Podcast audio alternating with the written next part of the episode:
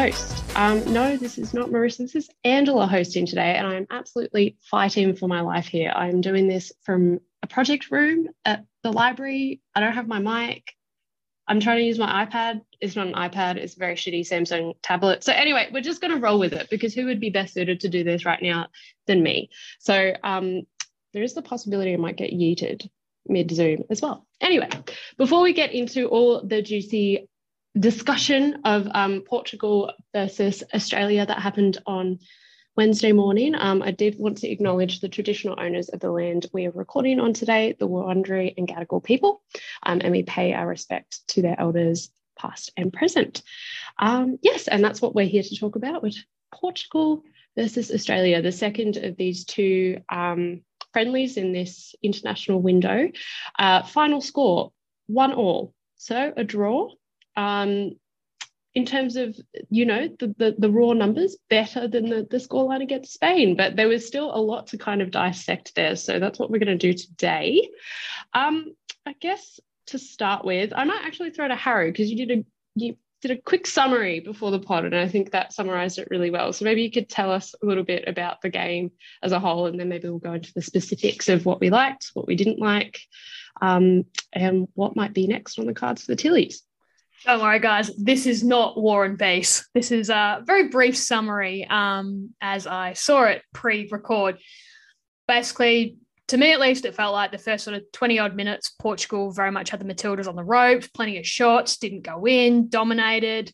Uh, Matildas were well and truly hemmed back. Um, I don't think it helped that um, they're playing Charlie Grant as a centre back and saw Courtney Nevin out on the left, and Grant in particular felt like she was under siege. Sort of were just overrun. I think the broadcast described it as a bit shell shocked. Um, we'll go into more of that. But after that, found a bit of impetus. Um, I think Van Egmond and Goro lifted in midfield. And from there, Australia, I thought, got a lot of the game on their terms and really had plenty of chances. Obviously, opened the scoring. Portugal leveled, had a couple of late chances to win it. Lydia Williams stepped up and saved them both in a hundredth cap. And to be honest, on the face of things at six, seven, eight o'clock in the morning, one all to me felt like a pretty fair reflection of the game. Like Portugal could have easily been up by a few, um, but their shooting was a bit all over the place much of the game, and Australia had some chances they didn't bury. Um, but yeah, I think it's one of those ones where both teams would walk away flat that it was that they didn't take all the points, and that's usually a good indication that a draw is about where it's at. Sam. Yeah, I think that's a good summary. I think this was a, I mean, obviously it was a much more even game than Spain. Uh, the Matildas haven't played no. a more uneven game uh, than Spain for 25 years. But yeah, no, this this was, a, I think, a more um, a more illustrative and a more accurate reflection of where the Matildas are at the moment.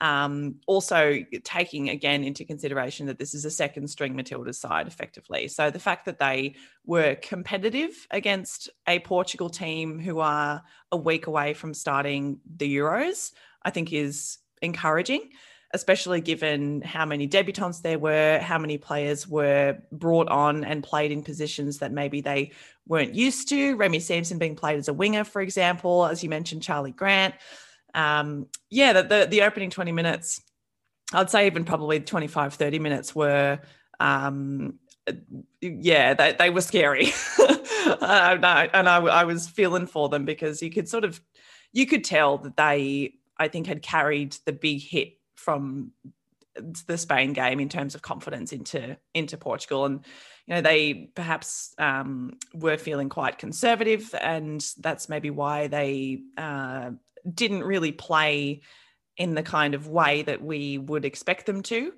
Um, the formation didn't help that, or the sort of the structure of the formation didn't really help that.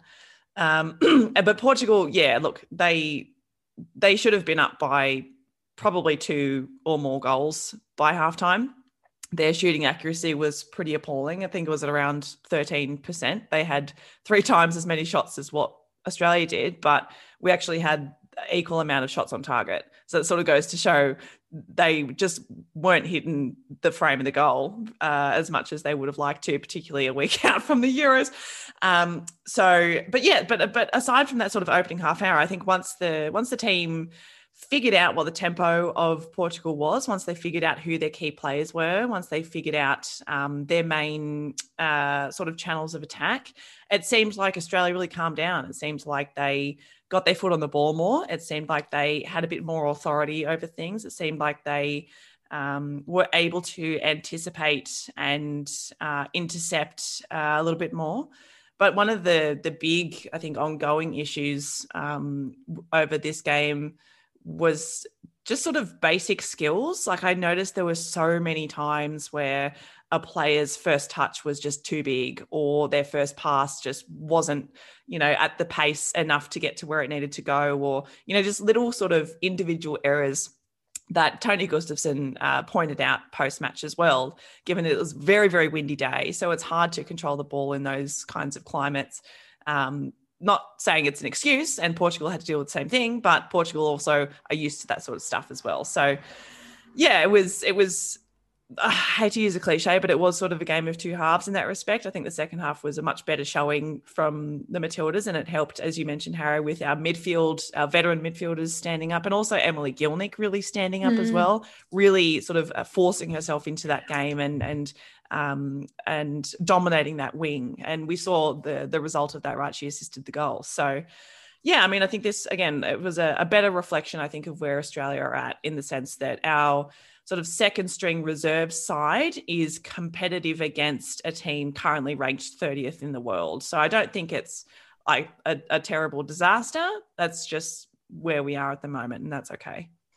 Yeah, Emily Gielnik is the one I want to touch on. I think unless I've forgotten some game buried back in my consciousness, I know she scored a couple of goals. That's the best performance she's put in in the Gustavsson era, I think, pretty comfortably. She's had injuries. I feel like she's also been sidelined a bit. Like I think not favoured. I was say it's, it's helped that she's actually been given minutes. Given some these, minutes. Yeah. I know she's had injuries as well, but I feel like she's a confidence player who plays best when she feels like there's faith in her. Um, that's the impression I get. Like when she played at her best at Victory, Jeff Hopkins really backed her. And we saw that at Brisbane as well. I think it was under Jake Goodship. She had that really good season. But um, just also under Ante Milicic, she really sort of thrived, especially early um, in his tenure. Um, and we know she's been sort of up and down, but that was clearly the best game she's played. And she did all the things that we know she can do dropping the shoulder, using her strength, using her pace. And we know she can whip in good balls. And I think, Sam, we knew that everyone's radar was maybe a bit affected, a bit of cloud on it, maybe when that cutback to Emily Van Egmond didn't end up in the back of the net because I feel like nine times out of 10, you telegraph those ones and Van Egmond buries them. Usually in like big moments, right? Like the the the Kyah Simon layoff is, is totally. one I always think yeah. of and um one against New Zealand as well, right? So um yeah, that was odd. But yeah, I digress. Gielnik, fantastic. Clearly the best she's played for the Matildas in a while looked up and about, took on that sort of senior role in that forward setup, I thought, really effectively.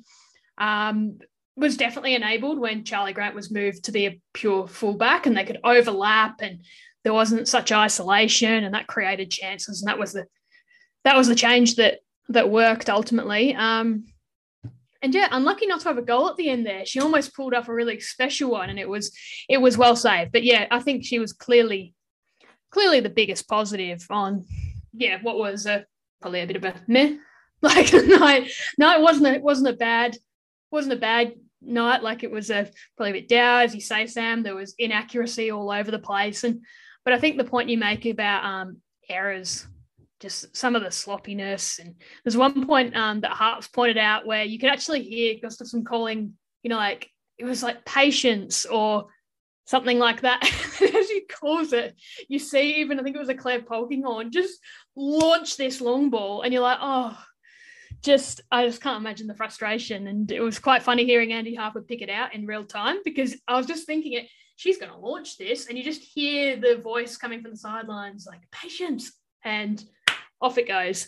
Um, but yeah, the basic skill errors. There were multiple turnovers that should have ended in goals. Um, Katrina Gorry with a really bad one. I think in the first half, Courtney Nevin had a bad one, and then she obviously had the the pretty shocking one for the goal at the end. Um, so one from an experienced player, one from a less experienced player, or a couple from a less experienced player, and they're just the sort of things that Portugal punished the Matildas one time out of three. Spain would have punished them four times out of three. I reckon they would have found a way to get another goal out of that. Like, just yeah, you can't do much about that. But on the whole, like it was a more clearly an improved performance than against Spain, against not such a good opposition. So it's hard to to really draw too much from it. I think. Angela, what did I mean? What did you make of it?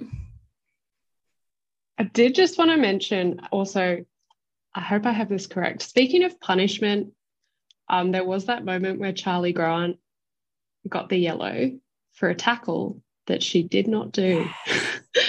which was quite funny. And I think um, you can kind of hear the when you watch the footage, her being like, "Well, I t- it wasn't me. Like it doesn't have anything to do with me." Everyone's like, "Yeah." I think it's Lydia Williams in the background going, "Charlie, get out! Charlie, get out!" And like clearly get everyone out. else, everyone else is clued on to the fact that Courtney Nevin's on one yellow and has done a foul. Yep. Nevin was arguably unlucky to get the first yellow, but if you're on a yellow, regardless of whether you deserve the first one, you gotta be more careful.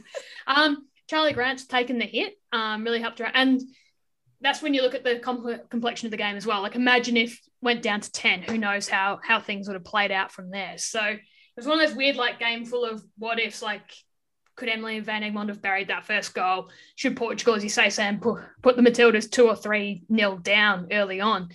But Matilda's really probably by the end should have held on for at least a 1 0 loss, if not added a second goal only for the, the turnover to punish in the end. So in the end, it's one of those games where it's like you don't know how much you really learn. Like I think we've seen glimpses from um from Charlie Grant, especially in that previous game. We know that I think we've got to keep her at right back. We knew Emily Gielnik could play, just needed to actually get given minutes. It's no coincidence. I think that she got a good amount of minutes, two games in a row. In the second game, she played well. That's not really we haven't really learned anything there. And then um in terms of the the midfielders, I think we know if Emily Van Egmond and Katrina Gorry are getting their foot on the ball and doing the right things, you're going to be in a much better, more composed position. So, just one of those games where there's no, I guess, drastic lessons, I suppose. Yeah. I guess sometimes we don't need to learn anything. We can just vibe. Uh, I don't know. It would be nice to be able to watch the Tildas and, and, and just vibe. Um, that's how I feel sometimes. Anyway, um, and yeah, I, I did one thing that stood out for me, I really appreciated that um, converted that goal because just from hazy memories of A League women just gone, there were a couple of moments where she was making the right runs, but just wasn't slotting them in as cleanly as you would expect. And it took her a little while to get there. Um, and so, yeah, I, I'm, I'm quite pleased that she did get on the end of that. And that is her first senior goal. Um, is that how you say that? Yeah, first, first senior international. there you go. First senior international goal. Really been walked through this, guys. Um, and, and then, just before you jump, Angela, how good was the ball from Larissa Crummer to open everything up as well? Yes. Yes. Very I was good. thinking, yeah, I've been a little bit skeptical about Larissa, like Larissa Crummer being called into this group, but that secondary assist from her was just chef's kiss. It was really, really lovely. And I really enjoyed watching that goal. I like watched it like three times in a row, like just absorb it. This is what we could be. Just yeah. very quickly on Larissa Crummer as well. Uh, maybe total coincidence, but a, a, good perhaps measurement of the time that has passed. The last time the Matildas played Portugal back in 2019, Larissa Crummer was being used as a defender. So, if anyone remembers the Algarve Cup in 2018, those two games ended nil nil and in a 2 1 loss for the Matildas. And uh, we've spoken about that particular tournament before, as that was a bit of a um, canary in the coal mine, I think, for, for Australia. That's where sort of results really started to turn sour and things started to go downhill. So, yeah, it's interesting how it all sort of comes back around, huh? Oh, sure. Yeah. Um, the other thing I wanted to add, I feel like, yeah, Portugal's finishing, it's very much just like once we can get a shot on target, it's over for you bitches kind of energy. Um, because well, it was yeah. real Portugal pre their men's team pre old mate Ronaldo joining, right? like, yes. like it's like you got someone who can bang in the goals, and there, there it is yeah it was it was an interesting interesting game um oh I also i think it's worth mentioning Um, one last thing that we haven't covered that's very special is that this was Lydia Williams's 100th game as a Matilda, which is absolutely fantastic. And she is the first women's keeper to hit that many games for Australia at international level. So just an absolute how good. We all love Lydia. She's as solid as ever. Um, obviously, we, we, we had a bit of a discussion last pod um, around the kind of ongoing goalkeeper discussion, but um, I think she put in a really solid innings. And as we touched on there, um, she's very important in terms of leadership and uh, mm. diffusing situations that need to be. um, and so I loved so all the tributes to Angela from yeah, her teammates. Yeah. She's obviously just a, a world class person on and off the field. Um, but yes, that's that's Anna. Well, I, what I was going to say was um, we've had these two games happen. One an absolute, let's not put it lightly, disaster class, and one where it's like in comparison, very good in comparison, but still just you know a game. It, ha- it happened, but I think the question is, what have what have we learned from these two games? Second string eleven, bar a few senior players. As I said, one just did not go to plan. One was, you know, fine. like the game was fine. Um, but I don't know if it's actually answered any questions people have over this Matildas team. Um, Sam, you were covering both games uh, for work. What's the impression you got in terms of the response? And also, I guess, uh, well, the response in terms of media reaction, but also how the Matildas camp addressed these couple of games. Yeah, I mean, I'll, I'll, I think I'll start by sort of reiterating what I said after the Spain game, which is that I do think that these games taught us things. Um, they may not be the lessons that people necessarily want to learn, but I think we did take a couple of big ones, and and Tony Gustavsson mentioned that after uh, both games as well. He said that there were uh, a handful of players who he had questions about, but that these two games really solidified their spot in the side. So Charlie Grant is a good one. I think this was her this was her friendly series to really stamp her authority on being that backup uh, fullback for Ellie Carpenter. I think the performance against Portugal shows that Emily Gielnik has got more to offer, which is really exciting. And I think again, this was a, a, really good outing for Katrina Gorry. I think she's getting better and better, and she's showing that she can match it with the best countries in the world. So, you know, those are three players who we had questions over coming into this series. And I'm glad that the games resulted in the way that they did because we have you know we've learned those lessons and we've got now three new three more players who we can add to to the, the matildas talent pool which is wonderful I think another lesson that we learned, particularly in the Spain game, was that we can actually be tactically flexible and effective. You know, when we set up as that back five against Spain in the first half, I thought that was impressive. I thought that the you know how well they held the fort down, particularly given it was a pretty ragtag bunch of defenders who don't usually play together. I thought that was pretty impressive. It showed that they are able to work together in a short space of time. They're able to be led by someone like Polkinghorne, um, who's able to sort of command that that um, leadership role, and that it's able to work. You know, Spain. Uh, most of their shots in the first half had to come from outside the box because our defenders just didn't let them get much closer, apart from a couple of chances sort of in behind. But you know, considering the circumstances again, considering the absolute gulf in talent, I thought that was a pretty good thing about the first half of that game. Obviously, it fell apart in the second because partly because you know we changed that formation, but you know that's another lesson to learn. Um, in terms of the second part in in of your question, Harry, with the reaction, I'm sort of reminded of what happened after South Korea when we got uh, knocked out of the Asian Cup, where we sort of spun off into a bit of an existential crisis and and wondered you know what what is happening? Where are the matildas? Are they are they getting any better? Are they are they worse? Are they what is tony gustavsson doing? What is his plan?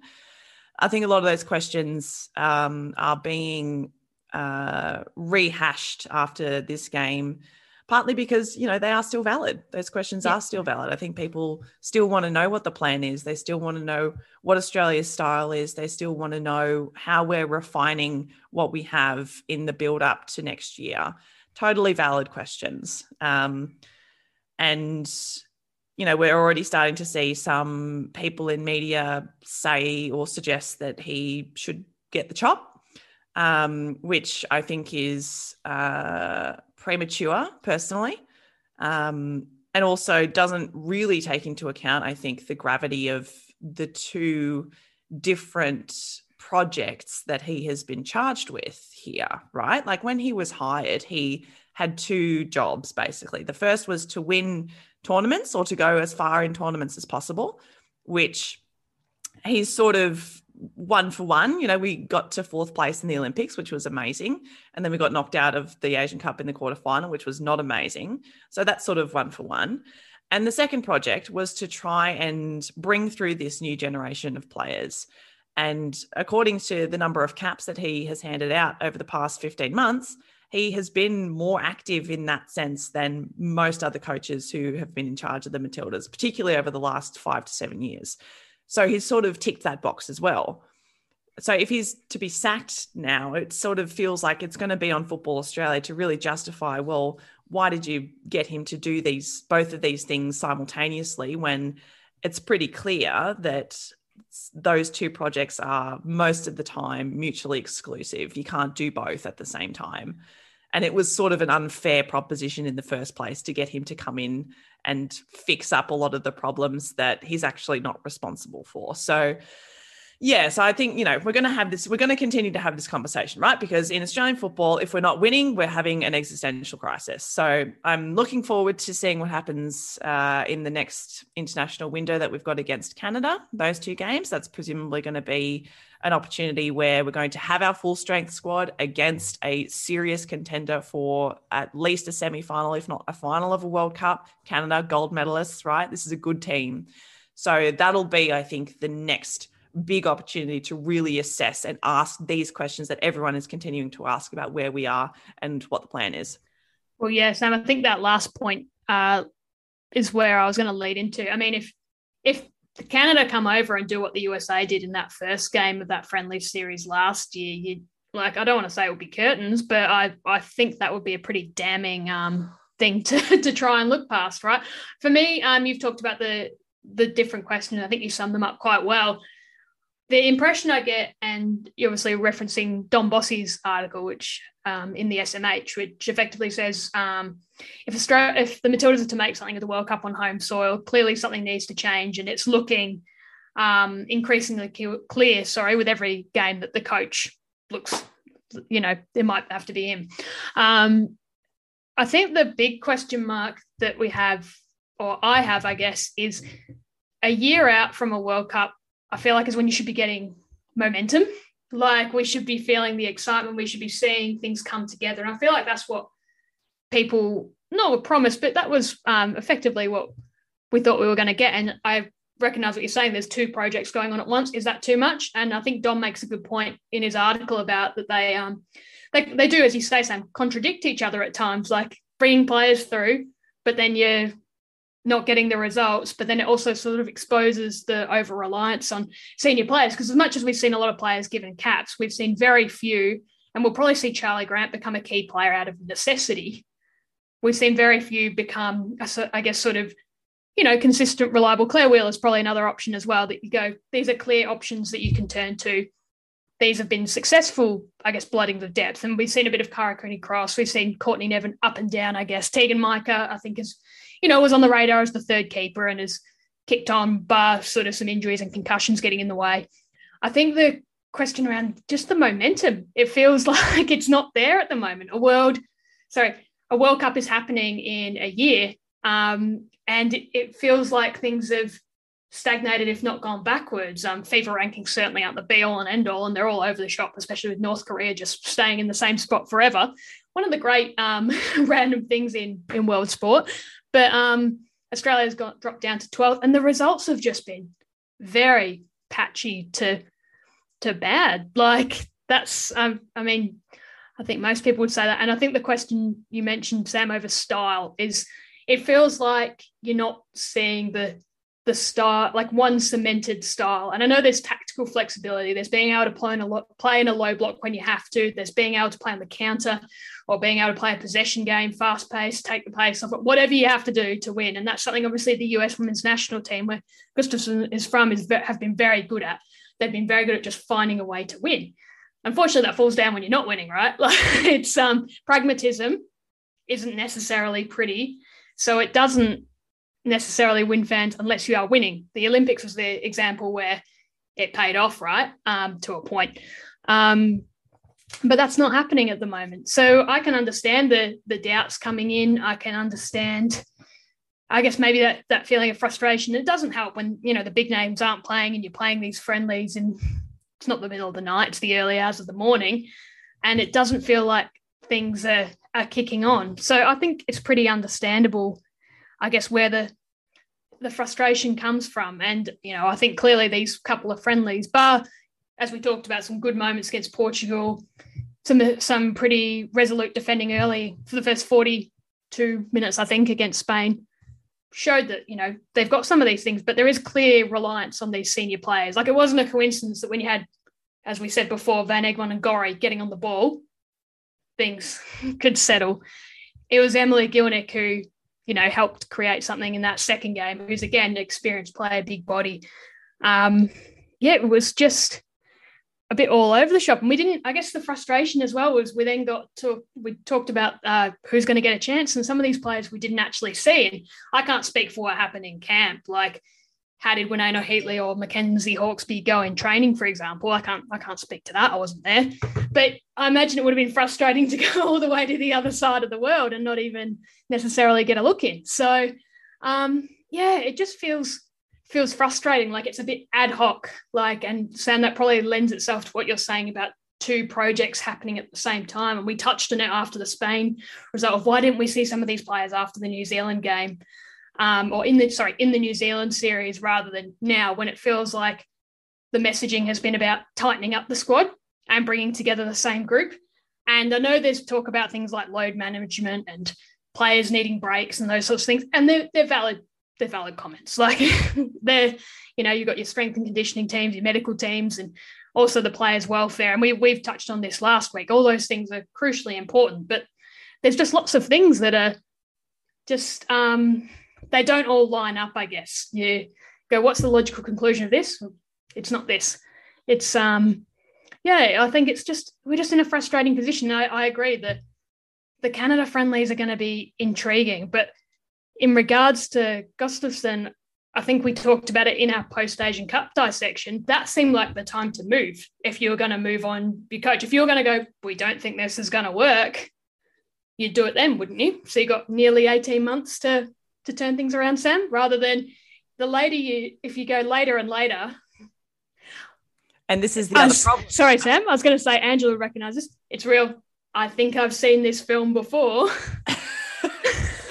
and I did not like the ending. Like, right, like this is exactly, and this is the thing, right? Like, if if Football Australia does decide to to remove him now, number one, who do you bring in at this kind of point?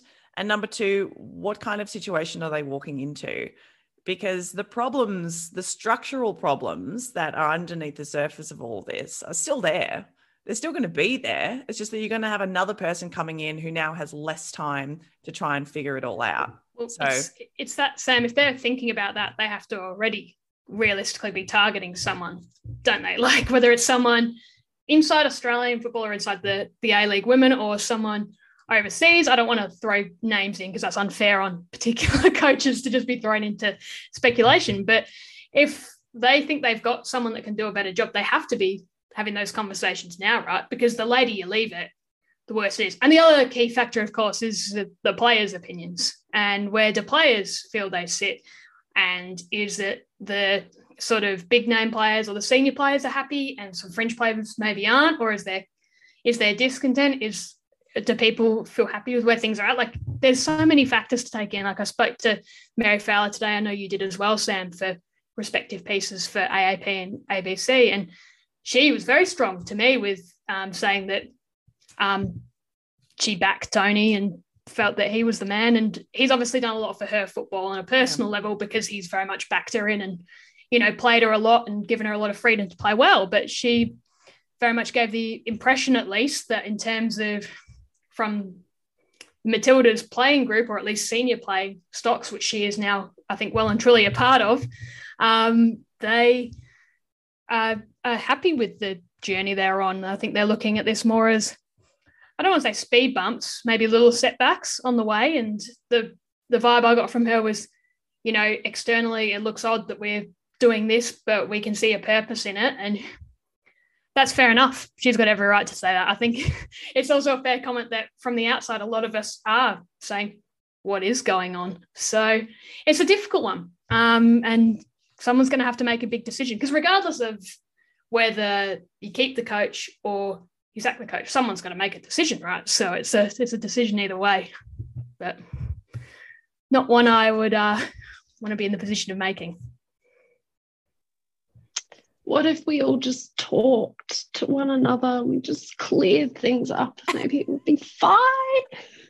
I don't know. Uh, no, now now my brain's going to like if we got every angry person in Twitter in a room with like the decision makers at Football Australia, and I, I don't think that would work out.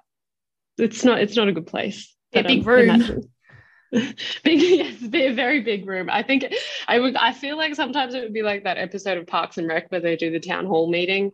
Anyway, um, yeah. So all a lot to consider. Um, Anna just mentioned. I, I feel like there's two things worth mentioning before we wrap up. Um, there was some bad news and there was some good news over the past few days. I might start with the bad news. I feel like we'll have less to say about it. It's just like, well, this sucks, full stop.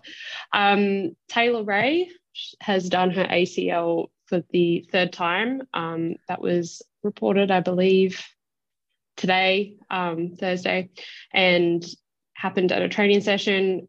Obviously, always devastating to hear this, especially for such a young player. And as we just saw, she just it feels like she can't catch a break. Like she was meant to be going um, and training with the Matildas ahead of the Asian Cup, and then got COVID, and then now she's actually made it and gotten some minutes, and this has happened. And yeah, it's just it's a bit it's a bit rubbish, and I feel bad because I I talked about how resilient she was last episode, and I'm like, did I? I curse Taylor Ray? I hope not. Anyway, so all the best to her in her rehab with that. Um, and yeah, hoping fingers crossed she can be back and, and, and stronger than ever. But yeah, Anna, I, I was wondering if you had anything to say in terms of the broader injury context at the moment um, with the Matildas. Is this something yeah. that we should be a little bit worried about? Uh, I'm sure it's something they'll look at. Um, I mean, they've had a tight turnaround from Spain to Portugal. Understand they travelled by bus, and then they've trained, and she's um, she's done her ACL again. So I imagine just this is sort of thing that happens in these sorts of professional environments. They'll have a look at what's contributed. Um, obviously, she's got the ACL history in terms of playing loads, training loads. Um, you'd expect at a minimum they thoroughly look into it because it's a devastating blow for such a wonderful young player and professional and person.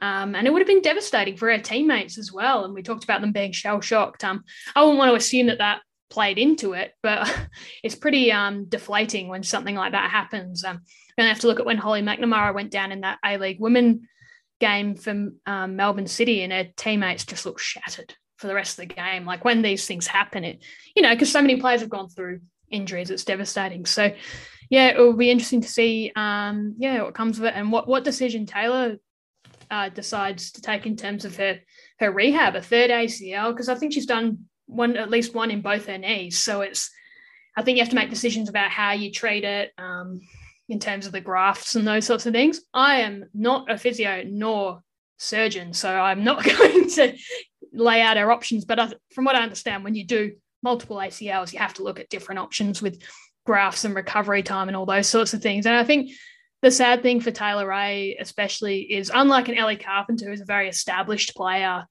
um, in terms of backing her to get back and really push for the World Cup. Like it's, it is going to be a proper race in the clock for a player like Taylor, um, who hopefully can be back for the tail end of that extended A League women's season. Um, but it'd be very difficult, I would have thought, for her to push her case for for senior selection for a home World Cup. Um, she's very resilient though, so I think if there's any player you could back to to find a way, it's it's someone as as I said, professional and um, yeah, resilient as Taylor Ray. But yeah, just a real um, yeah sour note to to end that I guess European tour on. But Angela, you did have some good news. I did have some good news. Uh, as you mentioned, Anna, you and Sam both had a chat with Mary Fowler recently. Um, and the good news is she has been announced as joining Manchester City Football Club on a, I think it's a four year deal, year. which is just abs- I can't imagine thinking four years into the future for anything. So good for her. That is a massive commitment, but it's also a massive commitment made to an absolutely huge club. And it's just, I was so excited when I saw. I completely unexpected for me, at least. But yeah, um, Sam, maybe you had a chat with Mary. Did that come into the conversation? Uh, and also, we'll, I guess we'll be able to read all about it. But yeah, just some some initial vibes on this this move for Mary yeah i mean like i was i was like what? Like i didn't even know that her wanting to move make a move like this was even on the cards. You know i thought she was just chilling in france. She was having a good time. It was all sweet. But then all of a sudden you know i come back from football training and i read I open my phone and i'm like oh my god. Like first of all amazing. What an amazing move for a player at her age 19 to be making to be in an environment like that, to be surrounded by the players that she's going to be surrounded by, to be able to play Champions League football potentially, to be able to really get like fully professional seasons under her belt for an extended period of time as well. A four year contract is a big deal still in women's football because, you know, one year, two year deals are the vast majority that you see around. So four years shows that the club has some serious plans for her they're really committed to developing this young player. And what a fabulous prospect from a Matilda's perspective as well, because we've already seen what Mary Fowler can do for Australia, let alone now what she's going to be capable of doing playing against opposition and with players of this quality week in week out she is just going to go miles and miles ahead so yeah i'm i'm so excited she's so excited as well when mm. i had a mm. chat to her today she was just absolutely buzzing the player who she models her own game off is Kevin De Bruyne, you know, and now she's going to be able to call him effectively a colleague at Manchester City. Like what an amazing moment for such a such a cool young woman as well. Like she's really, I think, settling into who she is, what she's about, what she wants to do with her career. It just it's all the things, all the all the ducks are in a row for Mary Fowler. I'm so stoked for her. I said to her, Sam, you got the world at your feet, Mary. Like that's how it feels to me. She's 19. She's signed a long-term deal with one of the biggest clubs in the world. She's already, if not a, a, already a star, the the emerging star of the Matildas in a team that's got Sam Kerr in it. Like she is clearly the heir apparent while playing at the same time as Sam Kerr. She is already a superstar, and she's only going to get better.